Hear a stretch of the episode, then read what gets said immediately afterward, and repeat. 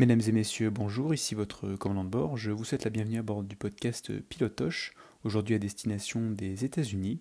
Je vous demande de bien vouloir regagner votre siège et attacher votre ceinture car nous allons décoller d'ici très peu de temps.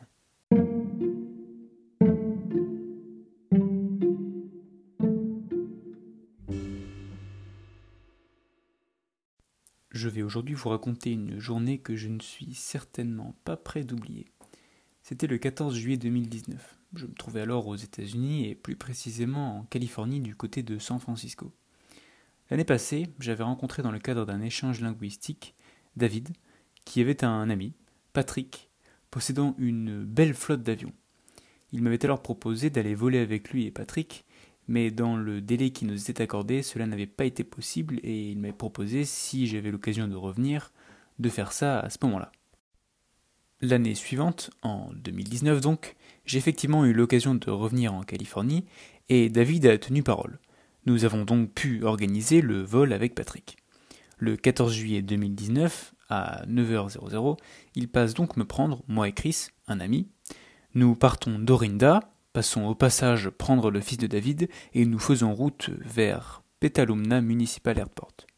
Nous arrivons à la base aérienne et rencontrons son ami Patrick. Tout le monde se présente et je lui dis rapidement que je suis moi aussi sacrément passionné par l'aéronautique et que je suis actuellement une formation PPL. Il commence par nous présenter sa flotte d'avions. Assez impressionnante. Je n'ai d'ailleurs jamais vu ça. Il possède au moins six avions. Du Nanchang CJ-6, un avion de combat chinois sorti en 1950, au biplan de voltige construit dans un garage dont je ne suis même pas sûr qu'il porte un nom, ou du moins je ne le connais pas. Il nous propose, au fils de David, à Chris et à moi, d'aller faire un tour dans un Beechcraft Bonanza G36, un avion monomoteur de 4 places. Pour vous resituer rapidement, nous sommes donc proches de la baie de San Francisco. Il nous donne à tous un casque et nous nous dirigeons vers l'avion. Je me fais silencieusement la remarque que ça m'arrangerait bien d'être assis à côté de lui, soit en place droite au niveau du cockpit. Au moment de monter dans l'avion, il nous dit Allez, montez. Et Quentin, comme tu pilotes aussi, je préférais que tu te mettes à côté de moi. Yes. Nous nous installons dans l'avion, il démarre et nous remontons le taxiway. Je suis surpris par le nombre d'avions sur le parking n'est pas du tout comme ce que j'ai l'habitude de voir en France, où la plupart des avions sont rangés dans des hangars. Ici, les propriétaires les laissent attendre dehors.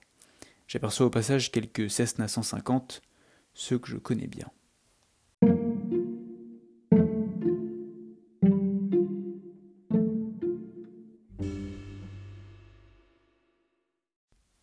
Nous décollons. Le paysage est tout de suite magnifique. La couleur jaune traduisant un environnement aride et prédominante c'est d'ailleurs la première fois que je peux vraiment observer la Californie depuis le ciel. Feu la 380 d'Air France qui m'a emmené ici est allé bien trop vite pour que je puisse observer quoi que ce soit lors de l'approche. Rapidement après le décollage, il me confie les commandes et se contente de me guider. Je ne l'avais pas prévu, mais je vous avoue que je suis sacrément content. Rapidement après ça, nous arrivons au niveau de la baie de San Francisco. Le paysage est simplement époustouflant. On y aperçoit un mur de nuages qui s'arrête net là où la mer laisse place à la terre. Nous ne voyons pas grand-chose de la ville de San Francisco, mais le paysage n'en reste pas moins magnifique. Nous sommes maintenant situés au-dessus de l'eau. Il me reprend les commandes et nous dit que nous allons faire un low pass justement juste au-dessus de l'eau. Oh voilà une bonne idée. Il descend à 50 pieds. Wow, c'est vraiment bas. Il continue et continue. Je jette un rapide coup d'œil sur l'altimètre, mais on est vraiment à 10 pieds. 10 pieds au-dessus de l'eau. Vraiment impressionnant. Cela donne une impression de liberté folle. À cause d'un reflet de soleil, je n'arrive pas à lire ce qu'indique le badin, mais comme nous sommes très proches de l'eau, tout semble aller très vite, c'est fabuleux. Après un certain temps passé à presque caresser la surface de l'eau, nous remontons tranquillement. Je vois un bateau sur notre gauche. Impossible de voir la tête de ses occupants, mais j'imagine qu'ils doivent être tout au moins aussi surpris que je suis heureux.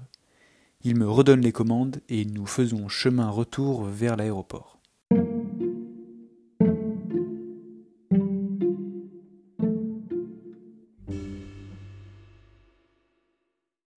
Une fois au sol, posé par les soins de Patrick, nous sortons de l'avion. Enfin, en ce qui me concerne, mon corps sort lui physiquement de l'avion, mais il va bien falloir encore quelques minutes à mon esprit pour atterrir. J'hallucine complètement après ce que je viens de vivre. C'était incroyable. Je pense qu'à ce stade, vous et moi sommes d'accord, La journée pourrait s'arrêter là et ça aura été l'une des plus belles expériences de ma vie. Mais figurez-vous que ça n'est même pas le cas. Nous voilà maintenant au sol depuis une quinzaine de minutes et mon esprit vient enfin d'atterrir. Nous allons manger dans un restaurant situé au bord de la piste. Un moment très sympathique où nous échangeons sur les anecdotes de chacun. Là, j'avoue que je me fais battre à plat de couture. À côté de lui, c'est à peine si je suis déjà monté dans un avion. Il a pu faire un nombre de choses avec ses avions, c'est passionnant. Honnêtement, je n'ai pas compris ce qu'il faisait dans la vie pour arriver à faire tout ça, mais ce qui est sûr, c'est qu'il a dû oublier d'être idiot. Le déjeuner se termine et nous retournons vers l'avion. Non, pardon. Et nous retournons vers les avions. Il nous propose alors une activité assez simple à comprendre. Choisir un avion et aller faire un tour avec. Chris me fait alors justement remarquer qu'on a plus l'impression d'être dans GTA que dans la vraie vie, et j'avoue que je suis bien d'accord. Pour que l'on puisse choisir notre avion en connaissance de cause, il nous fait un descriptif des avions ainsi que de leurs capacités. Deux en particulier retiennent mon attention. Nous avons d'un côté un biplan fait pour la voltige. Il insiste sur sa capacité à se retourner, une qualité qui retient mon attention. De plus, il n'y a pas de toit sur cet avion, ce qui signifie donc des sensations plus qu'incroyables. Mais de l'autre côté, nous avons un avion de chasse. Un foutu avion de chasse au cockpit rétro qui donne terriblement envie. Là, le choix est plus que dur. Mais je n'ai jamais fait de voltige, et l'idée de se retrouver potentiellement la tête à l'envers, avec rien au-dessus, enfin, au vu du sens dans lequel l'avion se trouvera, techniquement, c'est sans toit au-dessous de ma tête. Eh bien, cette idée est irrésistible, et je finis par choisir le biplan.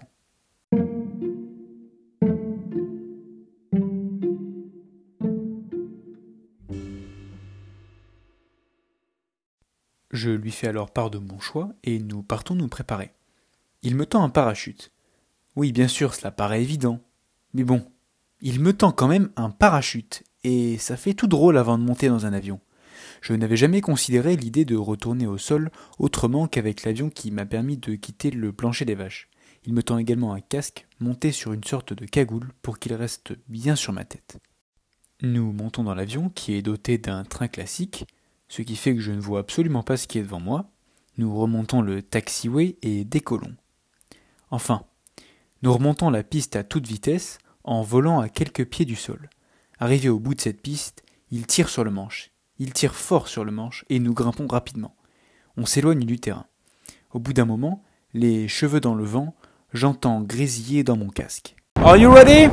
Je m'entends encore lui hurler en retour. I have never been that much ready. J'ai à peine fini ma phrase que l'avion se retourne brusquement. Nous venons de faire un tonneau. Et ça repart, mais cette fois-ci dans l'autre sens. Absolument fabuleux. Il me demande si ça va toujours. Je lui hurle que oui, avant de sentir l'avion piquer vers le sol pour gagner de la vitesse, puis cabrer. On monte verticalement, on passe sur le dos, puis on repique vers le sol avant de revenir, disons, à la normale. On vient de faire un looping, puis un autre, et encore un autre. Merveilleux. Au bout d'un certain moment, il tire sur le manche pour faire monter l'avion à la verticale jusqu'à ce que ce dernier n'ait plus suffisamment de vitesse pour continuer à voler et se transforme plus ou moins en caillou et décroche complètement. Très amusant comme manœuvre, car au moment où l'avion décroche, tout devient calme avant que le vacarme ne reprenne de plus belle. Pour continuer, il effectue un espèce de demi-tonneau et nous nous retrouvons à voler sur le dos. Je suis solidement retenu par deux grosses ceintures, mais sans elles, je serais tout simplement passé par-dessus bord. Je prends un moment pour lever la tête et simplement apprécier la vue. C'est magique. Tout est inversé, et même dans ce sens, la Californie reste magnifique.